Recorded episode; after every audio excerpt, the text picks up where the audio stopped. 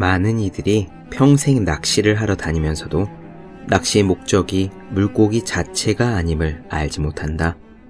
미국의 시인 헨리 데이비드 소로의 말입니다.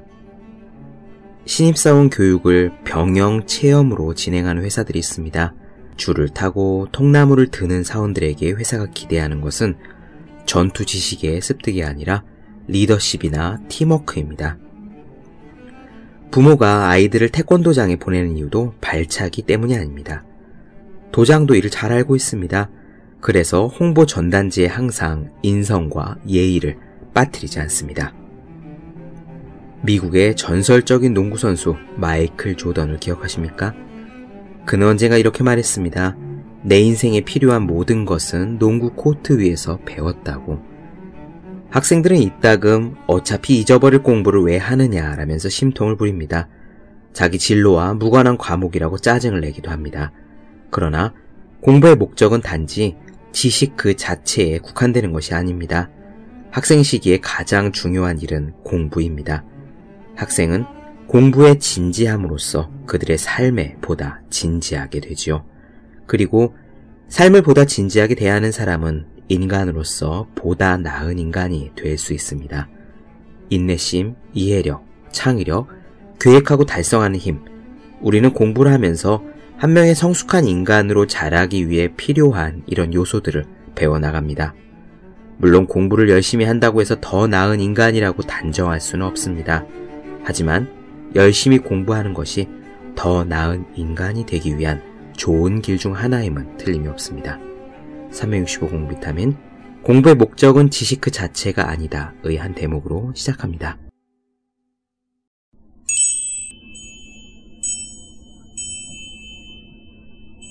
네, 안녕하세요. 본격 공부자극 팟캐스트 서울대는 어떻게 공부하는가 한지호입니다. 우리는 지금 시오야 노부오 선생님의 내 뜻대로 이루어지는 힘, 자제력에 대한 이야기를 나눠드리고 있습니다. 시오야 노부오 선생님은 이 책을 100세 가까이 되셔서 쓰셨어요.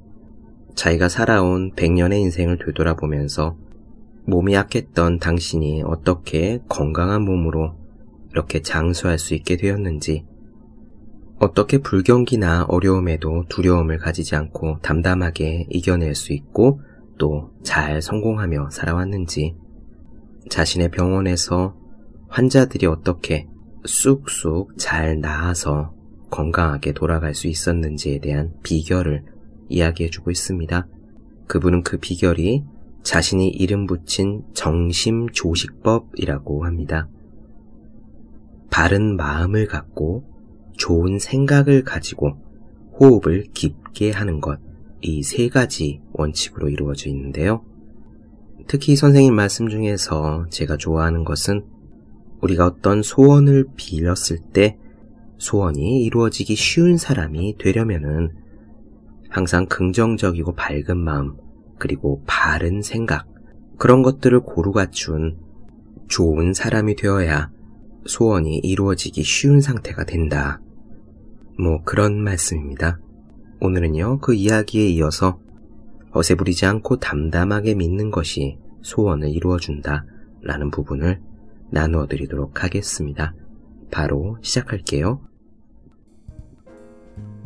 개업을 한 의사 시절에 나는 약을 처방할 때 나 자신뿐이 아니라 조제원들에게도 이 약을 마시는 환자의 병이 낫도록 빌면서 막대 사발을 돌리도록 철저히 주의를 주었습니다.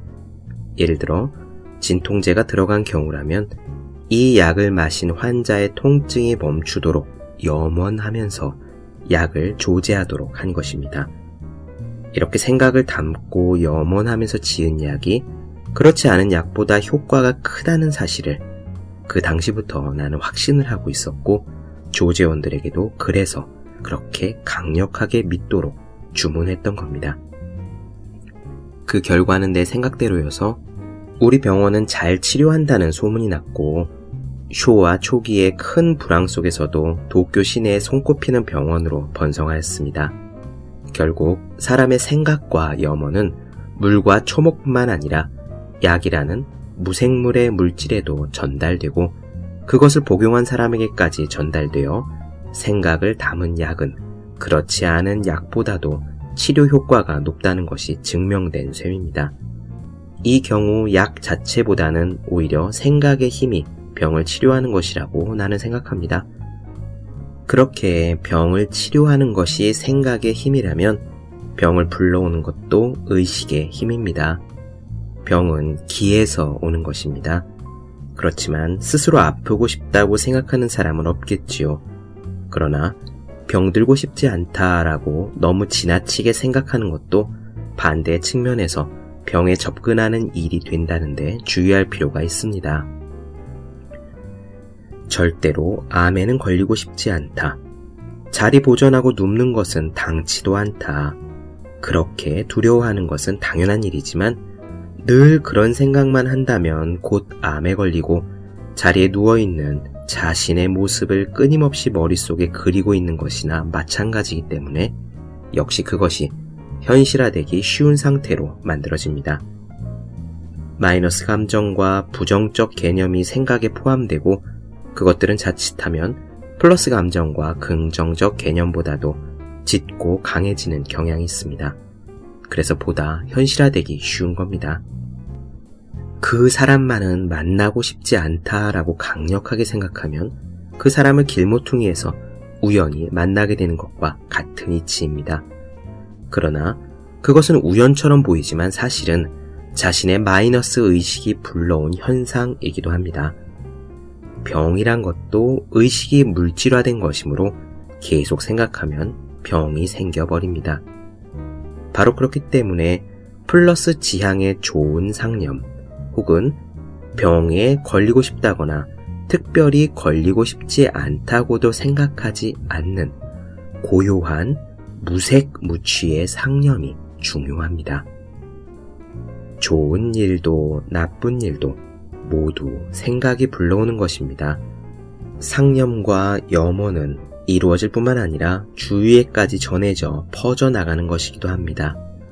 덕은 외롭지 않고 꼭 이웃이 있다 라는 옛 가르침과 같이 좋은 생각과 선한 상념은 결코 고립되는 일 없이 주위의 인간과 물질에도 좋은 영향을 미치고 자연히 좋은 장소를 만들어내서 그 조화력을 널리 확대해 나갑니다. 그리고 그것이 돌고 돌아서 다시 메아리처럼 되돌아와 그 중심에 있는 좋은 생각과 덕을 바란 사람의 소망까지 이루어주는 것입니다. 그 무렵 나는 약의 조제에만 그치지 않고 생각이 만물에 전해지는 실험을 이것저것 해보았습니다. 대상은 풀과 꽃이었습니다. 그 결과 나는 풀과 꽃 등의 식물에도 사람의 생각과 마음은 전해지고 그들도 거기에 곧잘 반응해 준다는 사실을 확신할 수 있었습니다. 아니, 확신한다 라는 의식적인 생각이 아니라 식물과의 의식 수준에서의 교류와 대화는 가능하다는 생각에 아무런 의심도 품지 않고 아주 자연스럽고 담담하게 받아들였습니다. 그들도 인간처럼 감정을 지니고 있고 이쪽의 의사와 감정을 이해하고 반응해 주는 것입니다. 그것이 특별히 엉뚱한 생각이 아니라는 데는 많은 사람들이 공감하리라고 생각합니다. 꽃을 좋아하는 사람이라면 누구나 애완동물에게 말을 건네듯이 꽃에도 말을 건네면서 물을 주면 잘 자란다는 사실을 자연스럽게 말하고 있습니다. 그들은 경험적으로 생각에 꽃이 반응한다는 사실을 알고 있는 겁니다. 풀과 꽃으로부터도 우리를 향해 생각과 메시지가 보내집니다. 그 하나의 예로서 가장 적당한 것이 영국 스코틀랜드의 북단에 있는 어촌, 핀드혼이라는 마을에서 일어난 기적입니다. 핀드혼은 북해에 있는 작은 촌락으로 얼어붙은 듯한 찬바람이 부는 황량한 땅입니다. 그 기후와 풍토는 매우 혹독해서 인간에게도 초목에게도 결코 쾌적하다고는 할 수 없는 말하자면 이 세상의 끝과 같은 황무지였습니다. 그런데 그 땅이 지금은 치유의 땅으로 주목받으며 전 세계에서 사람들이 끊임없이 찾아오고 있지요. 많은 사람들이 공동사회를 형성해 살고 있고 사람과 자연과의 교류를 통해 어떤 사람은 병에서 낫고 어떤 사람은 영적인 탐구를 깊게 하는 등 평안과 충족을 얻으면서 보다 깊은 자신과 인생을 만나기 위한 영적인 장소로서 기능하고 있는 겁니다. 자연과의 교류와 조화, 그것이 핀두온이라는 땅의 특질이며 그곳의 이름을 세계적으로 드높인 계기가 되었습니다. 지금으로부터 40여 년 전 한 가족이 이 불모지에 이주해 와서 양치류밖에는 살지 않는 황량한 모래땅에서 먹고 살기 위해 채소밭을 일구기로 마음먹었습니다. 사막에 물을 뿌리는 것이나 다름없는 헛된 일이라고밖에 생각되지 않았지요. 그런데 그 일가와 행동을 함께했던 한 여성이 어느 날 식물의 정령들과 협력해 채소밭에서 일하세요 라는 위대한 자연의 소리를 듣습니다. 그러자 누에콩과 토마토와 시금치 등의 정령들의 소리가 점차 들려오고 그들로부터 씨 뿌릴 땅의 깊이, 물을 뿌리는 방법, 비료를 주는 방법 등에 대해 놀랄 만큼 구체적이고 선명한 대답이 돌아왔습니다. 그래서 그 소리를 충실하게 따르자 맛도 모양도 크기도 믿어지지 않을 만큼 훌륭한 작물이 수확되었다는 것이 핀두온의 기적입니다. 그 토양과 기후에서는 결코 자랄 수 없는 야채가 정말 잘 자랐고 지금껏 아주 무성하게 잘 자라고 있다고 합니다. 핀두온의 기적, 이 사실을 전해 들은 전문가가 그곳을 찾아가 조사를 해보았지만 핀도온의 메마른 토양은 아무리 뛰어난 기술과 퇴비를 사용해도 작물의 생육에는 부적합하다는 사실만 판명되었을 뿐입니다. 그래서 이들 식물은 토양에서 자라는 것이 아니라 그것을 기르려는 사람의 의식에 의해 길러진다 라고 결론 내렸고 이를 계기로 핀도온의 이름이 알려지면서 마침내 공동사회가 형성되기에 이르렀습니다. 지금은 세계 각지에서 사람들이 모여들어 각종 워크숍과 이벤트가 열리는 성지 같은 땅이 되었지요. 의식이 식물을 기르는 겁니다. 풀과 꽃에는 인간의 생각이 통할 뿐만 아니라 그들 자신도 의사와 감정을 가지고 있어 인간에게 이런 식으로 기르기 바란다. 이렇게 길러주면 이만큼 꽃을 피우고 열매를 맺을 수 있다라는 생각과 메시지를 발신하고 있는 거라고 나는 그렇게 생각합니다. 이러한 생각은 쌍방향인 동시에 서로 통하는 것이어서 사람의 생각에 반응해 식물이 잘 자라주듯이 식물들의 생각도 그것을 들으려고 귀를 기울이는 모든 사람들에게 자연스레 느껴집니다. 우리는 풀과 꽃과 나무와도 마음속 깊은 곳에서 교류할 수 있는 것입니다. 핀도온이 우리에게 가르쳐주는 메시지는 그것뿐만이 아닙니다. 생각의 힘이 황량한 토지에 생명을 가져다주는 이 사례에서 나는 다음과 같은 신의 깊고도 위대한 의도까지 느낄 수 있습니다. 즉, 황량하기 그지없는 불모지에서조차 식물이 자라게 하고 그 비료가 되어주는 것은 인간의 생각이다. 따라서 그 생각을 더욱 복받은 환경과 조건 속에서 활용하면 인간은 더욱 크고 풍요로운 열매를 얻을 수 있으며 그렇게 노력해야 한다는 가르침입니다. 그 학습 모델로서 창조주는 핀도온이라는 땅을 고른 게 아닐까라고 저는 그렇게 생각합니다. 허세 부리지 않고 담담히 믿는 것이 강한 힘을 발휘합니다. 만일 강하게 바라고 있으면 바란다는 것은 한편으로 집착하는 마음을 낳아 그것이 이루어지지 않았을 때 왜? 라는 불만으로 연결되기 쉽습니다.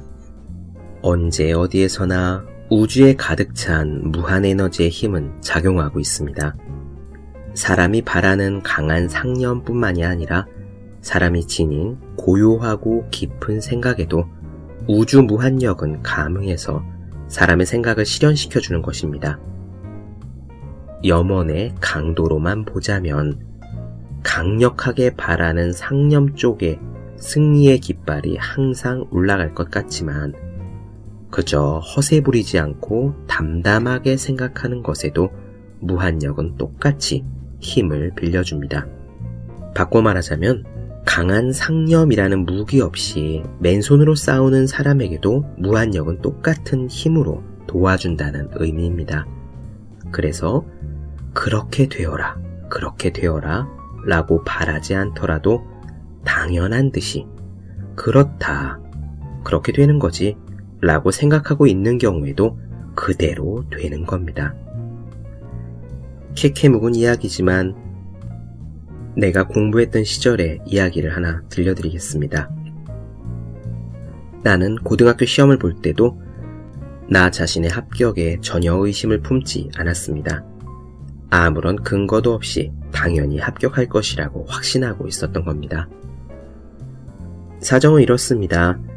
당시에는 고등학교 입학시험이 7월에 치러졌고, 게다가 지금과는 달리 중학교 과정 5년을 마친 졸업생이 3개월 정도의 준비 기간을 거쳐서 시험을 치르는 방식이었습니다. 그런데 갑자기 우리 학년부터 중학교 5학년생도 재학 중에 시험을 볼 수 있게 되었습니다. 만약 거기에 합격하면 1년을 건너뛰어 고등학교에 앞당겨 입학할 수 있었던 겁니다. 집이 가난했던 나에게 그것은 크게 도움이 되는 일이었지요.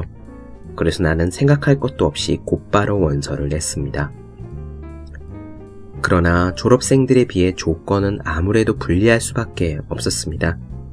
그들은 몇 달 동안 시험 공부에만 몰두할 수 있었지만 나는 중학교 수업을 받으면서 준비하는 것이었고 더구나 1년 빨리 시험을 치르는 것이었기에 그들은 이미 배운 내용이지만 나에게는 지금부터 배울 예정인 내용도 시험에는 당연히 출제되기 때문입니다. 그래서 재학생들은 제도가 바뀌었다고 해도 합격하지 못하는 것이 당연하다고 여겨졌습니다. 그래도 나는 생각이 달랐습니다. 기회가 되었으니 시험을 보자. 보면 합격하는 것으로 결정되어 있다. 그런 식으로 당연한 듯이 믿었습니다. 조건이 불리하다든가 과연 합격하겠는가 하는 생각으로 조바심을 낸다거나 안다라는 일도 없었고 그날도 담담하게 시험을 치렀습니다. 문제가 너무 쉽다고 생각됐고 이것으로 합격 불합격 판정이 가능할까라고 걱정될 정도였습니다. 결과는 내 생각대로였습니다. 80명 정도의 합격자 가운데 재학생은 6명에 불과했는데 나는 그 6명 속에 포함될 수 있었던 겁니다. 성적도 전체에서 무려 10등 정도의 높은 수준이었습니다. 의심도 허세도 없이 그렇게 된다고 믿고 있었던 일은 역시 그대로 이루어진다는 것을 나는 그때도 느꼈습니다. 네, 허세 부리지 않고 담담하게 생각하는 것만으로도 소원은 이루어진다. 시오야 노블 선생님은 마지막에 자기 공부할 때 이야기를 들려주셨는데요. 이 부분을 읽다가 제 고등학교 때 생각이 났습니다. 저도 역시 15년 전의 일이니까 캐캐묵은 이야기인데요. 고3 때 이런 경험을 했어요. 사실 저는 그때 뭐 특별한 종교가 있는 것도 아니었고, 그래서 어떤 뭐 기도의 형식이라든가 뭐 그런 것을 알지도 못했습니다. 하지만 제가 매일 밤 학교 운동장을 돌거나 아니면 집으로 돌아가는 야간 자율학습 끝나고요. 밤하늘을 보면서 집으로 돌아가는 그 길에서나 이따금씩 기도하는 마음을 품은 적이 있었는데요. 저는 이랬습니다. 사실 저는 단 한 번도 제가 원하는 대학 학과에 합격하게 해달라는 식의 멘트로 기도한 적이 한 번도 없었어요. 저는 늘 이렇게 얘기했었습니다. 내가 합격하게 해달라고 기도하진 않겠습니다. 내가 기도하고 싶은 것은 전국의 80만 모든 수험생들이 자기가 공부한 만큼 그 실력만큼 정확히 시험을 보게 해달라. 어느 누구에게도 행운의 대박이 일어나지 않아도 되고, 나에게도 그런 행운이 찾아오지 않아도 되고, 대신 이 세상의 수험생들 모두가 절대 실수하지 않고 자기가 노력한 만큼의 성과를 정확하게 얻을 수 있게 해달라고. 그래서 채점한 다음날 너무 운이 좋아 기뻐서 팔짝팔짝 뛰는 학생도 없지만 밀려 쓰거나 실수하거나 평소보다 점수가 안 나와서 억울해서 우는 학생도 단 한 명도 없도록 그렇게 해달라고 그런 식으로 기도라는 것을 했습니다. 지금 시오야 노부현 선생님이 담담하게 생각하는 것에 대해서 이야기를 하니까요. 그때 생각이 났는데 저 역시 고3 때 내내 그렇게 담담하게 나름대로 이를테면 공정한 색깔의 기도라고 해야 될까요? 그런 식으로 마음을 1년간 다졌기 때문에 사실 수능 시험장에서 나름의 어려움을 맞닥뜨렸는데 무사히 넘길 수 있었습니다. 뭐냐면요. 수능시험 1교시가 언어 영역으로 치러졌거든요. 그 다음에 수학이고, 그 다음에 사회와 과학 탐구고, 마지막 시간이 외국어였어요. 근데 제가 언어 영역에 원래 좀 약하기도 했지만, 수능 시험장 가서 처음으로 시험지가 백지로 새하얗게 보이는 그런 경험을 했었습니다. 지금도 생각나는데 고등학교 국어 교과서에 나오는 불국사 기행 지문이었거든요. 제가 그 불국사 기행이라는 글을 굉장히 재미없어 했어요. 문제집에서 그 지문이 나와도 잘 틀리고요.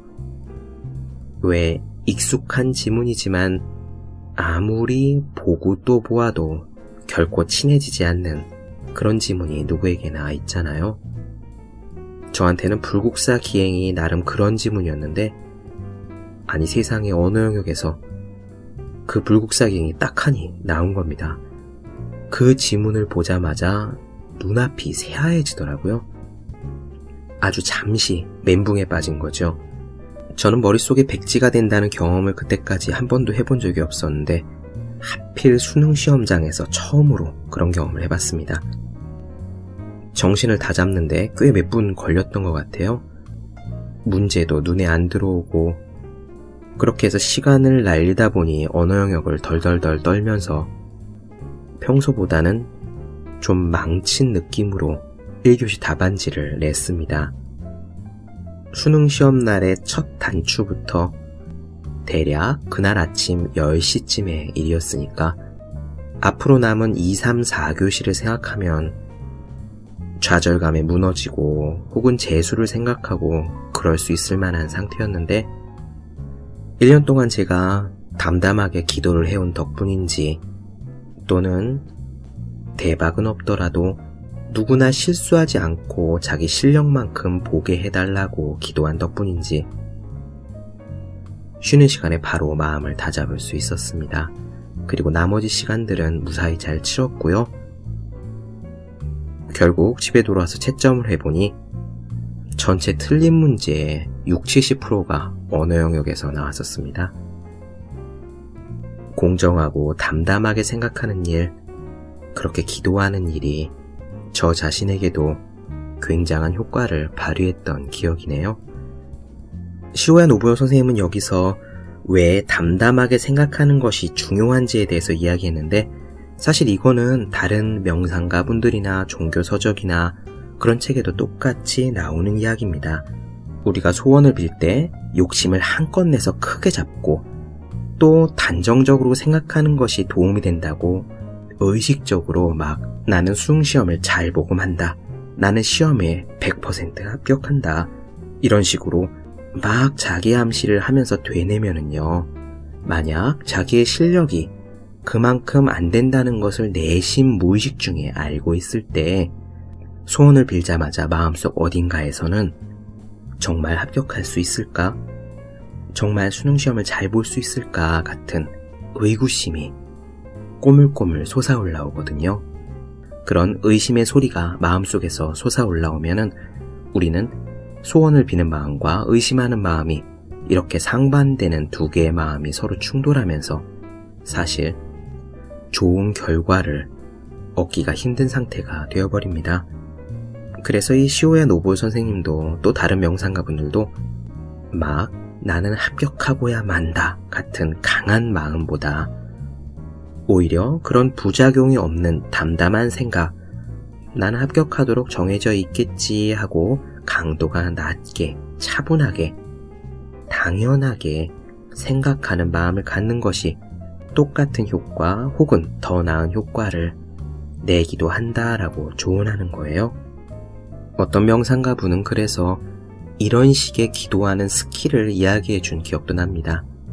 예를 들면 자기가 원하는 것이 있다고 할 때, 이를테면 뭐, 노트북 맥북 프로를 갖고 싶다라고 생각해 보죠. 나는 맥북 프로를 받았다. 나는 맥북 프로를 받는다. 라고 단정적으로 소원을 강하게 빌면, 그렇게 속으로 되뇌는 동시에 한쪽 구석에서 정말 그럴 수 있을까? 라는 의구심이 든다고 했잖아요. 그래서 그런 의심을 없애는 기도의 방편으로 맥북 프로가 나에게 오고 있는 중이다 라고 살짝 강도를 낮추어 현재 진행형으로 소원을 빌라는 이야기를 한 사람도 있었습니다. 그렇게 진행형으로 이야기하면 마음속에 부담이 사라진다는 게 그 이유예요.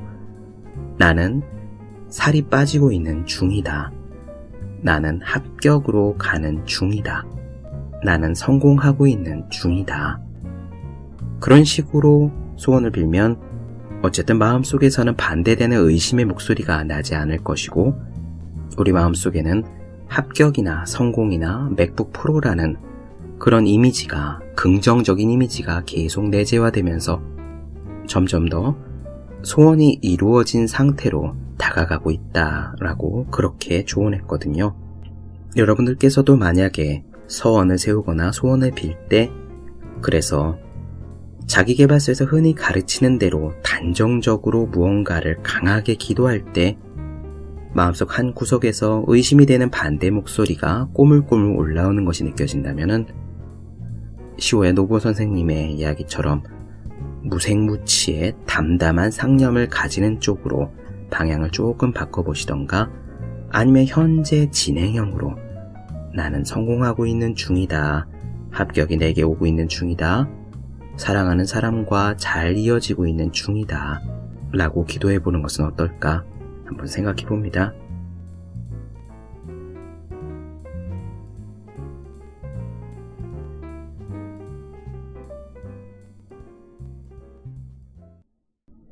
네. 본격 공부자극 팟캐스트 서울대는 어떻게 공부하는가? 오늘은 허세 부리지 않고 담담하게 생각하는 것만으로도 소원이 이루어진다 라는 이야기를 나눠드렸습니다. 더 많은 이야기가 궁금하신 분들, 질문사항 있으신 분들은 제 네이버 블로그 허생의 즐거운 편지를 찾아주시기 바랍니다. 그리고 매일매일 공부하시는 분들, 여러분 주변에 매일매일 공부하시는 그분들을 위해서 하루 한 페이지씩 읽고 공부할 의욕을 다지는 책 365 공부 비타민을 선물해 주시면 좋을 것 같습니다. 오늘 여기까지 할게요. 저는 다음 시간에 뵙겠습니다. 여러분 모두 열심히 공부하십시오. 저도 열심히 하겠습니다.